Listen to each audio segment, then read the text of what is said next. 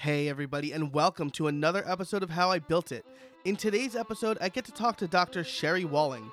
She's kicking off our mini series on how to build a business, and she's helping us answer a very important question Am I ready to start my own business?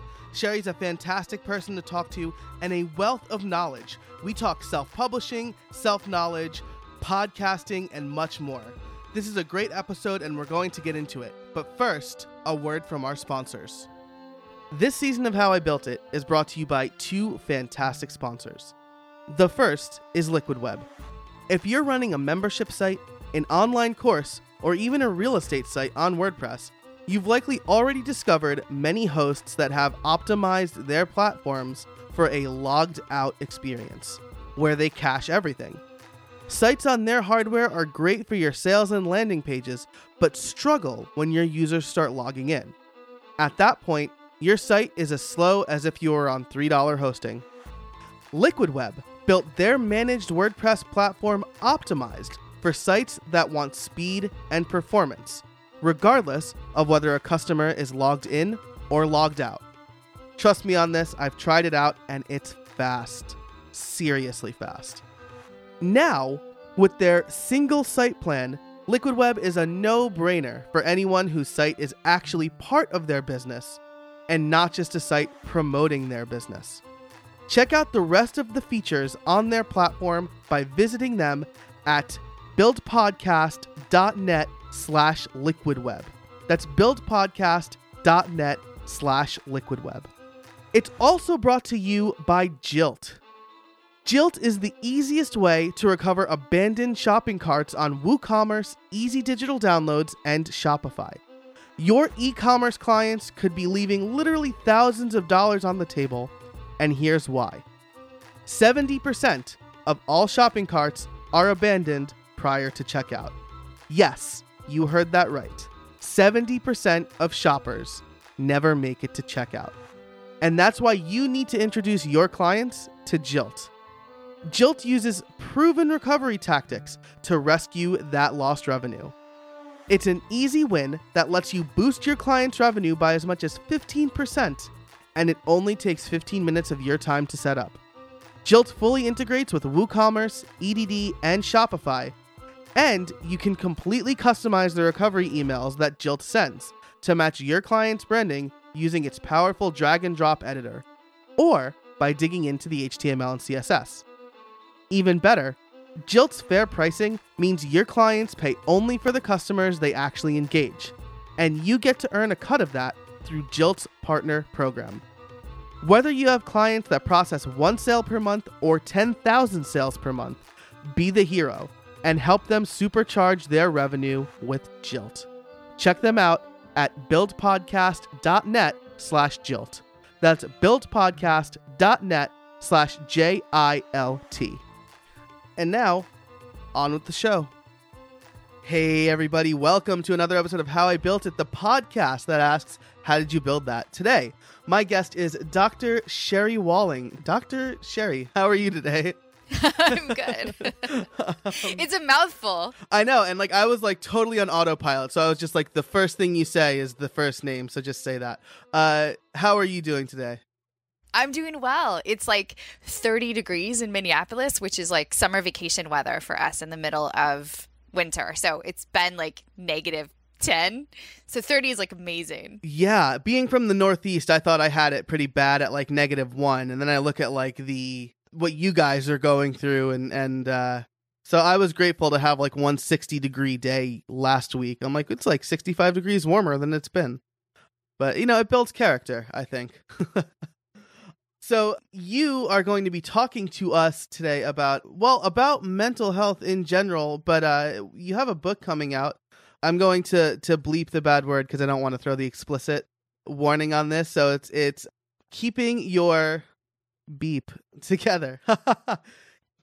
so uh the entrepreneur's guide to keeping your beep together Ah, how to run your business without letting it run you. Ah there we go. That's the full name. I really wish i had that up and i had something else up on my other screen. So that is i was kind of perusing the book before this interview and there's a lot of great stuff in there but why don't we start with uh who you are and what you do Yeah, so I'm a clinical psychologist. I have a PhD in clinical psychology, and I have traditionally done a lot of work with people who have really high intensity jobs. So I did a lot of my training with folks in the military, and then uh, since built a practice working largely with uh, physicians, attorneys, people who just have like sort of high pressure, high stress work.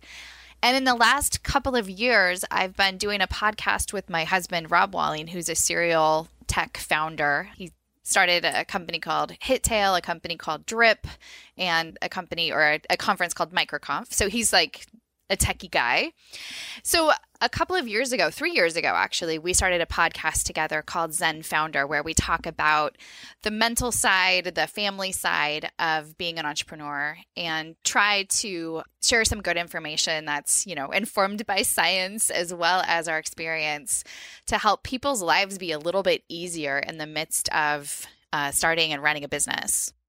Man, that's fantastic. And I'm so excited to have you on the show because it's unlike any guest I've really had. You know, I usually talk to developers or entrepreneurs about the things that they've created, but mental health, I feel, is something that is being discussed a little bit more, but still isn't given the the kind of center stage thought that it, it should. So uh, I'm definitely going to link your podcast in the show notes. It's a great it's a great show, and uh, you guys cover like a lot of I mean, you guys get like pretty personal on the show too, right? It's like probably not easy doing a show like that.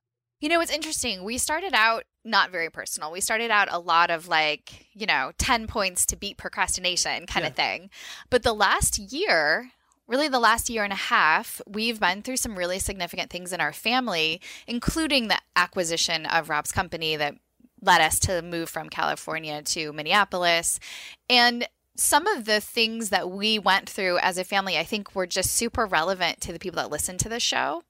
And then last November, uh, I'm sorry, last January, uh, my dad was diagnosed with cancer. So that became a thing that also shaped our lives, but had some impact on our businesses.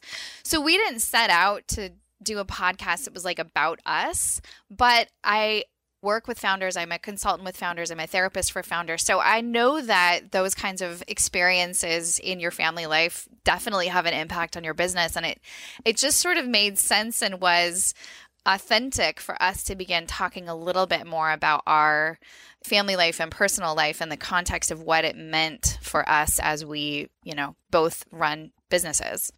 Yeah, absolutely. And and so you also kind of in that same vein you mentioned that you are a clinical psychologist for I'm sorry, psychologist or psychiatrist?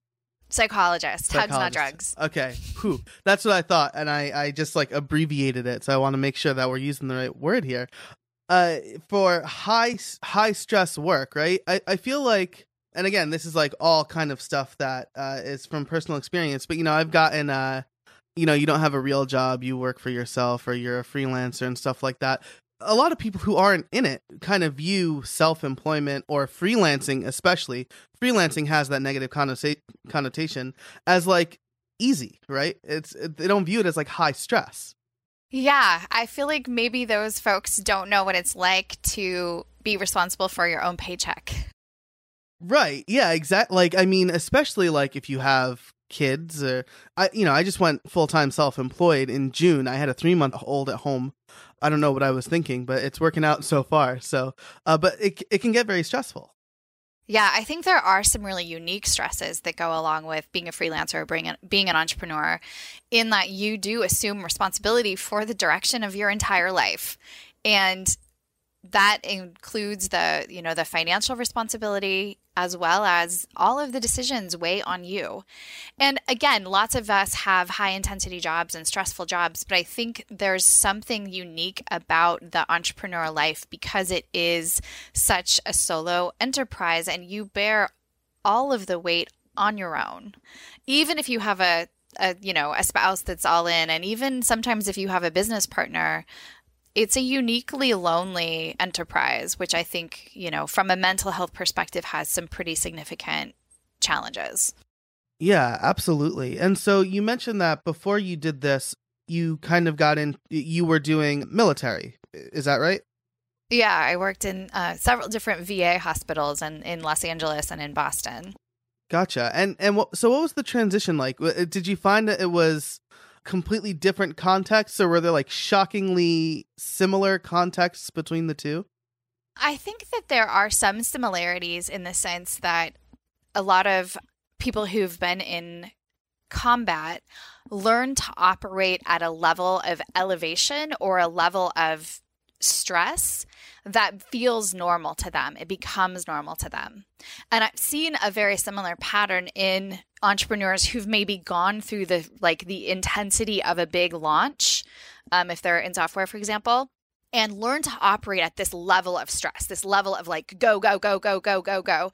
And they forget like what civilian life is like or you know similar yeah. to people who are returning from combat it feels sort of strange to be in civilian life after adjusting to the intensity of a combat zone and it's it's obviously not a perfect parallel but there are certainly some parallels in the intensity constant drive constant rush constant push that entrepreneurs can find themselves in without kind of this memory of how to live in a more relaxed sustainable way yeah, absolutely. Just to like add like a personal point onto that, I've been uh you know, I've been kind of self-employed in some way shape or form since high school. I've been full-time, I've been moonlighting and and one of the big adjustments and I'm still having trouble with this, right? Is when I'm watching my daughter, like if my wife's a night shift nurse, when I'm watching my daughter, I have a hard time not like waiting for her to take a nap so I can go do some work or like when I have some downtime do some work instead of like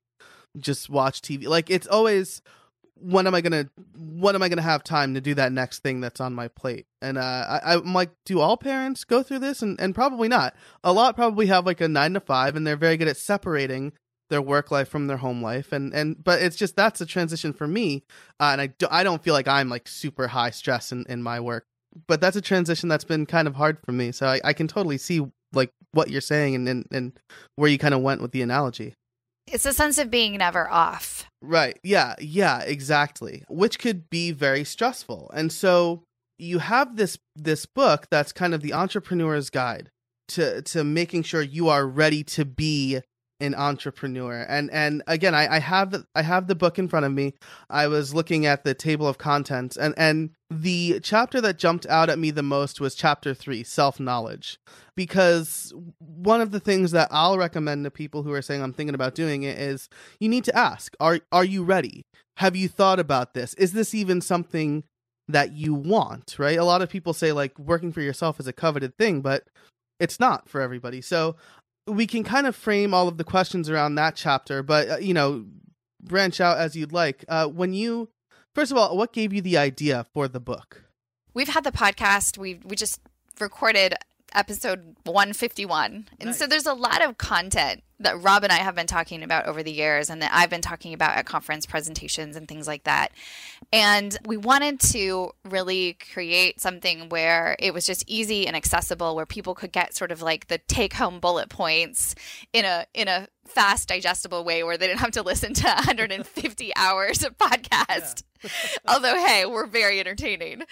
And so it it also i think is is a way of just getting that information out there in a way that's easily accessible. And then i also wanted to really expand i think the reach beyond folks who are dedicated podcast listeners. There's you know it's it's i think podcasting is an amazing medium and it's been something that i have really enjoyed doing over the last few years. But certainly there's a larger group of people who are going to pick up a book than will will sit and listen to a podcast Nice, absolutely. And so, uh, when you set out to to do the book, did you get advice from anybody? Do you know a lot of published authors who gave you advice? Did you go through the proposal process of like finding a publisher? Are you self publishing? What was kind of the legwork for like the before you decided to, before you set out to actually write the book?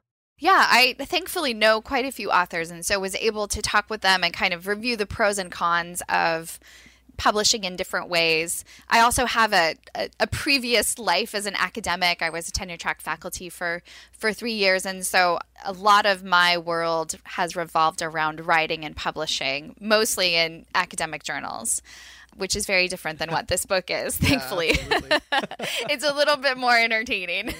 so we decided, and Rob is second author on the book. So we decided that we would self publish uh, primarily because, you know, it allowed us to retain a lot of control and, you know, some focus on building our audience. Mm-hmm. And so that was a decision that we made, really thinking about what the intention for the book was.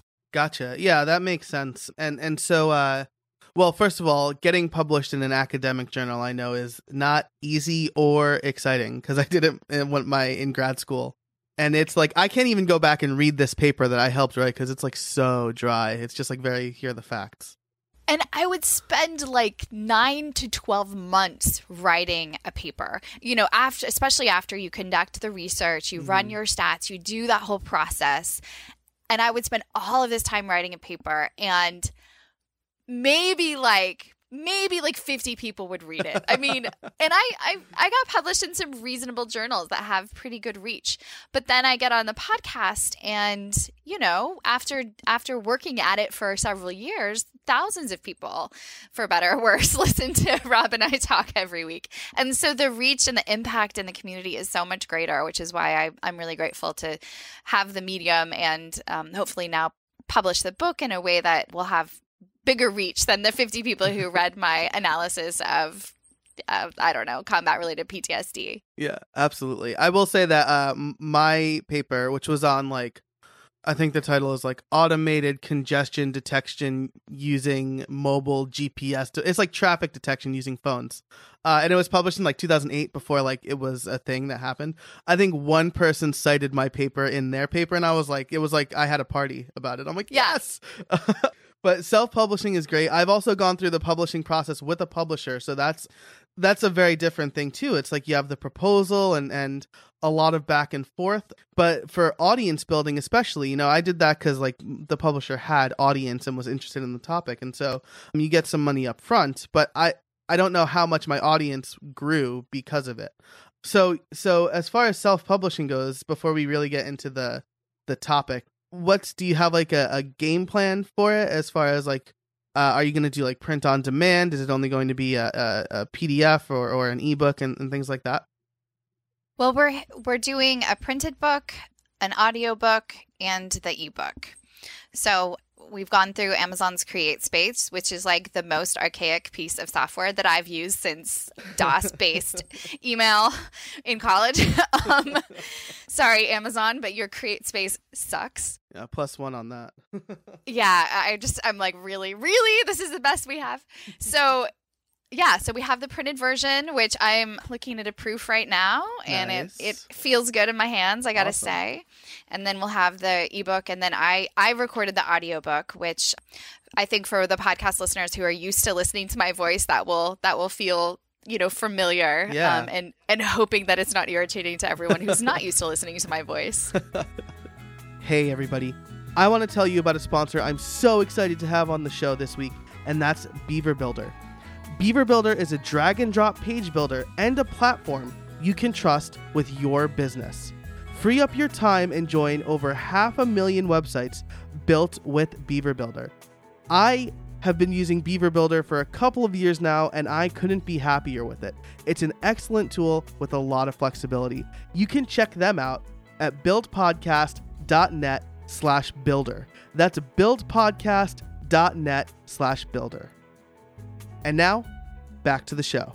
Uh, was it different, like like narrating the book as opposed to actually doing the podcast? Do you have like a more formal like cadence to the audiobook, or is it more? Is it still that casual conversation? I just had a curiosity. I I really worked hard for it to sound more casual because I think I think audiobooks especially when they are read by the author, if they're read in a way that feels really like rote and detached, mm-hmm. I think something is really lost. Yeah. So there's definitely some parts in the audiobook where I just sort of like go on a tangent and riff a little bit and I'm like, okay, audiobook listeners. So I really wanted it to be more conversational. Nice. And again, we'll see if that feels good to the listener once we get some some feedback and reviews about it. But I will tell you that I recorded the audiobook before we finalized the printed version of the book. And that was mm-hmm. super valuable because, of course, I've read it over and over. I wrote it, I've edited it, I've spent a lot of time with this material. Yeah. But reading it out loud, there were just things that like oh that came out funny or that's not what i meant or so it was a really nice final process of editing the book actually to read it out loud record the audiobook and then go back and actually make some changes to the printed text where it just didn't sound right as i read it out loud Yeah, that's I think that's like really great advice for like any kind of long form writing especially, right? Like uh, you know, some advice I got from a, an English teacher uh, in school was like read it out loud and see how it sounds. And I did that with like a newsletter I got where somebody said this app has become my wife and I's favorite and I'm like you did not read this out loud because that's not grammatically correct. And it sounds super weird, like my wife and hard. I's. Yeah, like um, yeah so that's, I mean, I think that's great advice in general because you really do get to see or hear how it sounds to the reader, right? So that's that's fantastic. And then another bonus of self-publishing, right, is you mentioned you're getting you're going to get feedback from readers, listeners. You can iterate more quickly on a self-published book, right? Absolutely. I mean, I own the audio files. If people are like, what happened to you in chapter five? Like, I can go back and fix that. Yeah. or I can go back and make modifications that, that I feel like need to be made once the, once the products have had some life to them. Right, right. And on that same token, you know, I'm very grateful for my publisher. Uh, but my book is three, almost four years old at this point. And if I want to make updates to it, uh, they don't want to do a version two. So now I have to go through like getting the rights back so I can update and distribute it, distribute it if I want to. So that's not to say like I'm very grateful for my publisher and like it was like it's Peach Pit and like I learned how to make websites from Peach Pit. So I'm like honored that they published my book, but you know, a few years down the line, especially with tech books, it's it's out of date. And now I, there, this is another hurdle I have to go through to to if I want to put out the book again. Oh yeah, go ahead. I was going to say, I think, I think if there's a, a second or third book in my future, like I would definitely consider going through a publisher just to have that experience. I also do swim in the academic circles still a little bit, and Mhm. there's there is still a cachet to being published by a publisher and having Yes. gone through you know that review process. So I'm I don't diminish that process at all. I think it's really important. But I think for this one, we wanted to get this out to our like scrappy podcast audience Yeah, and so it feels good to have self-published this one and again i would totally consider going through a publisher the next round totally. It it comes down to like like like what you've been saying. It all depends on what you want.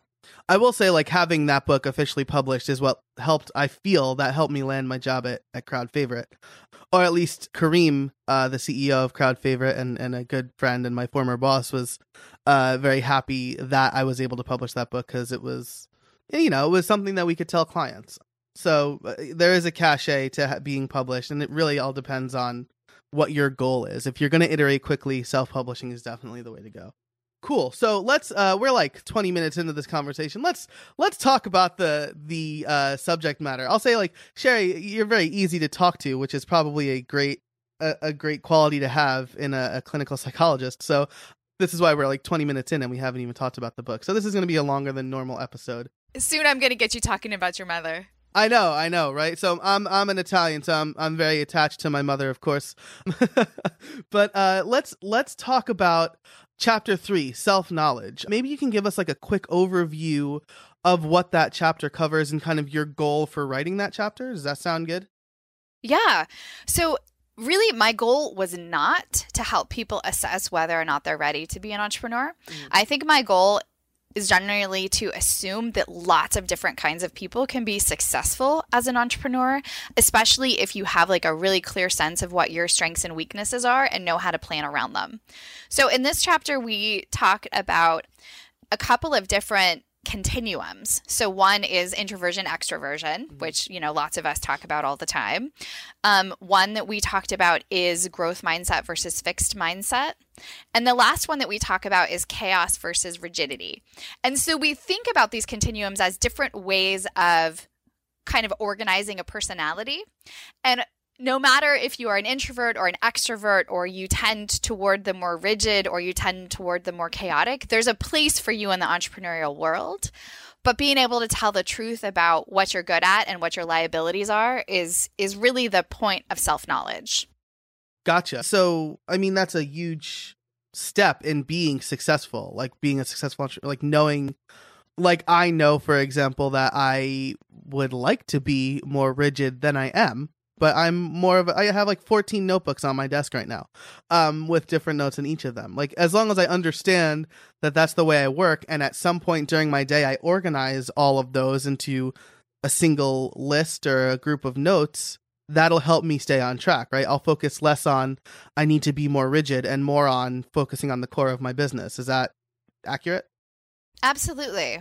And I think, you know, those of us who tend to be more flexible and more kind of big picture thinking, more outside the box, those are great entrepreneurial skills. But it does mean we probably need to support our business with either the help of a type A person who can come in and sort of keep us going in the right direction at the right time, or there's certainly software that can help supplement too. I mean, I know just in in working with you in organizing the podcast, you use Calendly, you have notes that are set up. So you have this system that's in place that helps you provide structure to people who come on your podcast as guests. So you don't bear the burden of like remembering, oh, I need to tell Sherry that we record this way and I need to do this and I need to do that. I mean, as as an out of the box sort of more chaotic person, like you're not going to be good at those things. Right. So you can create systems that do them for you.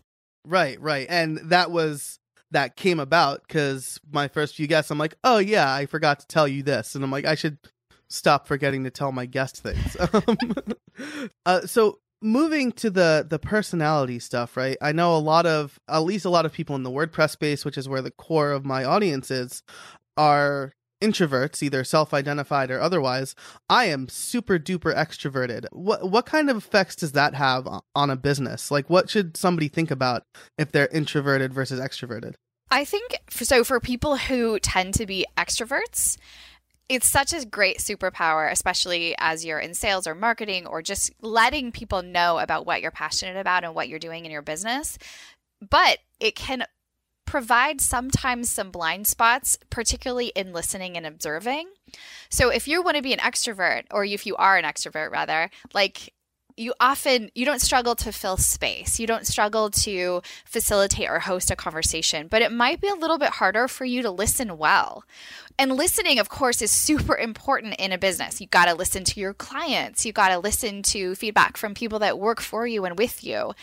And if you are often the the center stage person it's really helpful to be super intentional about getting feedback and really listening to that feedback well i also think it can be easy to kind of neglect your inner life if you're if you're an extrovert it's not that extroverts aren't deep people. They certainly can be and they certainly are. But to really take time to think about, like, how am I doing? What's going well in my life? What's my emotional life like these days? That self reflection, internalization can be a little bit more challenging for extroverts, but it's still really important for them. Gotcha. No, yeah, that's well, I was nodding my head a lot during that, so I definitely relating to what you're saying. And as far as introverts go, first of all, I'll say this like people often equate introversion with antisocial, but that's not really the case, right? Psychologically speaking, those are super, super different things. Right, right, so, right. antisocial is like antisocial personality disorder, which is essentially someone who lacks the neurological capacity for empathy. Like Mm-hmm. they tend to be like highly represented in the clinical or like in the prison population. Gotcha. So don't use antisocial when you mean not very socially oriented because antisocial Gotcha. is like a very different thing. Awesome. I'm really glad you clarified that. Yeah, so I meant it more colloquially as a as in people tend to shy away from social events, but even Yes. that's not necessarily the case for introverts, right? I mean, the introverts, I'm friends with many whom I've met at conferences. So, Yeah, I so I was at the speakers dinner for Converted, which is uh, Lead Pages hosted this Converted conference, which is like heavy marketers. Like Ezra Firestone was there. Anyway, I'm Derek Halpern was there. Rob was a speaker. Really like gregarious, on stage people who you would think would be like the extroverted extroverts. And as we went around the table and talked about this, like the vast majority of them identified as introverts. So being an introvert has really nothing to do with how well you can hold a conversation or how well you can present on stage. Being an introvert has to do with how you restore your level of energy. And usually that that sort of the way of recharging your personal batteries happens by yourself. Your inner world is important. The quality of what happens inside of you is of great interest and importance to you if you're an introvert. Gotcha. That's and and that makes sense. I my wife who is an introvert and I are differ in that way. She values her alone time.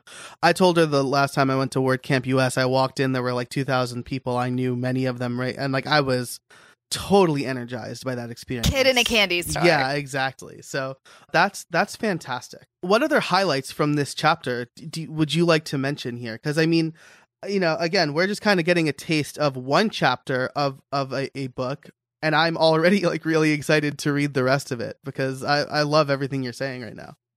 I think the the take home in this chapter is like is really no matter how you're built as a person, there are some like superpowers intrinsic in that. So if you're a really introverted person, you have some amazing skills in your ability to observe and read situations because you're not busy talking, you're often busy watching. And so understanding what superpowers you have based on just who you are in the world is really great in terms of identifying and cultivating your own strengths. But then we also want to tell the truth about the shadow side or the liabilities that go along with being an introvert, for example, and the things that you might have to intentionally either make yourself do or hire out or plan around so that they don't become weaknesses that damage your business. Gotcha. So self knowledge is just about self reflection. What am I good at? What am I not good at? And really being honest with yourself, which is not always easy to do. I think some of us are just naturally pretty barricaded against that kind of honest self assessment. Yeah, absolutely. So that's, I mean, that's fantastic. I know we're like kind of coming up on time already, but there's there's more I'd like to talk about. Well, what's your favorite part of the book? Would you say? This oh, is, that's like choosing a favorite child. I know. This is like out of left field too. Like I send show notes and this was I didn't like prep you for this question. So No, that's okay. I think there are so there's a chapter that is kind of a deep dive into mental health that that you know where we talk about depression. The chapter is called Coming Undone. And I feel pretty proud of that because I do feel like it's a unique voice that I offer to the entrepreneur world that many other people can't offer with the same quality and depth as somebody who's, you know, spent years and years and years training as a psychologist.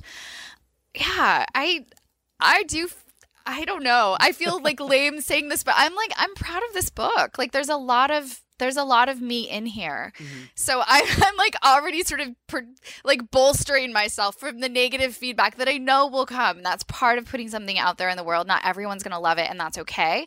But like this, this represents like some hard work that I want to offer to the community. And I, I hope it's helpful.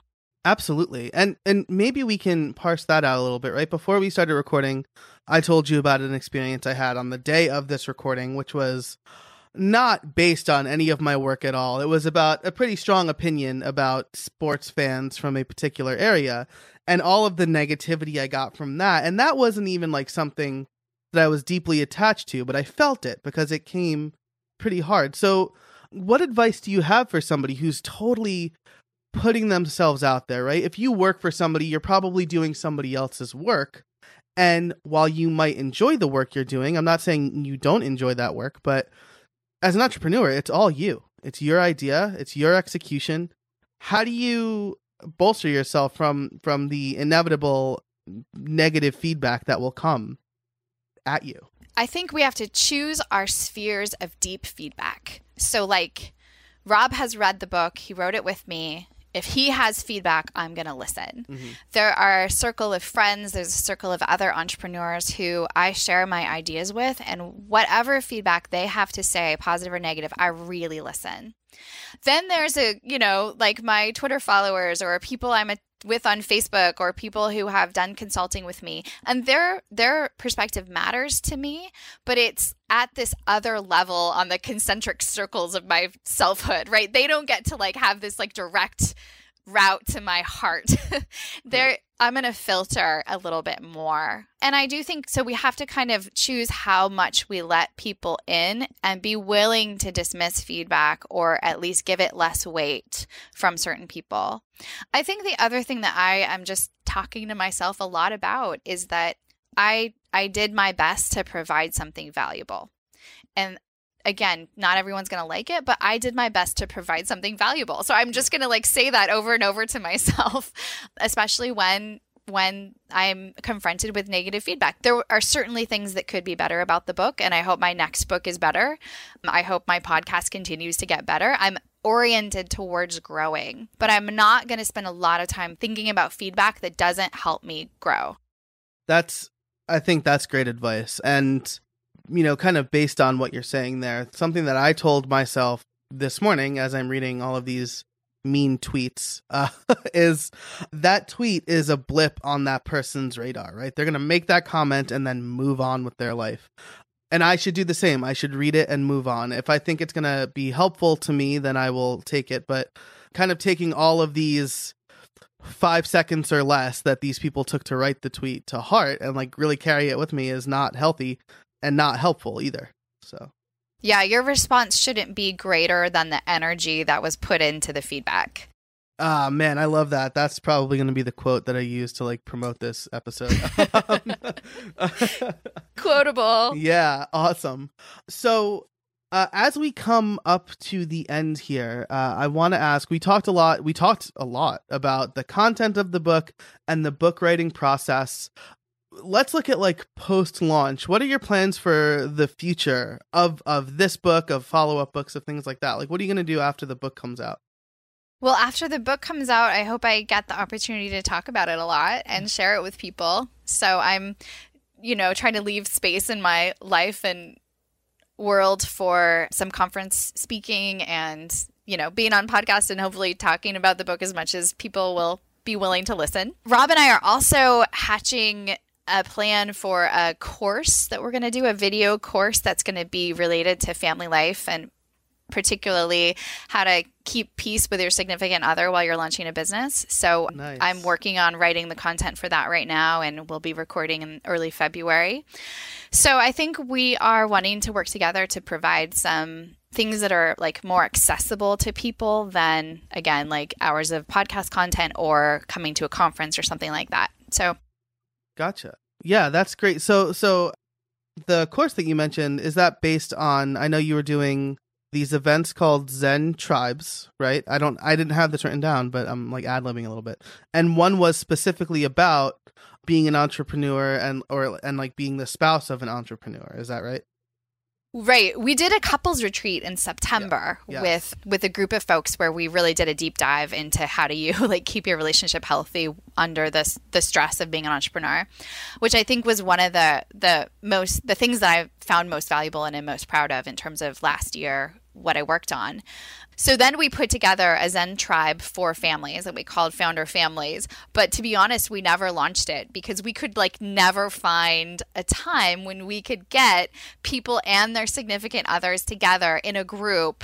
So it you know, we were looking at evening times mm-hmm. and people are busy. And so that's why the course seemed like a, a better way to do that. It's kind of a do it yourself at home kind of course. Gotcha. Yeah, I know like uh the the last kind of one that you announced was bad timing for me. I had considered it though because it, I mean the the things that you talk about the the kind of camaraderie that you have with the other people in these groups is is super valuable and plus uh, i know that you're heavily involved with like the heskeths and they're like the the parent that I want to grow up to be, you know.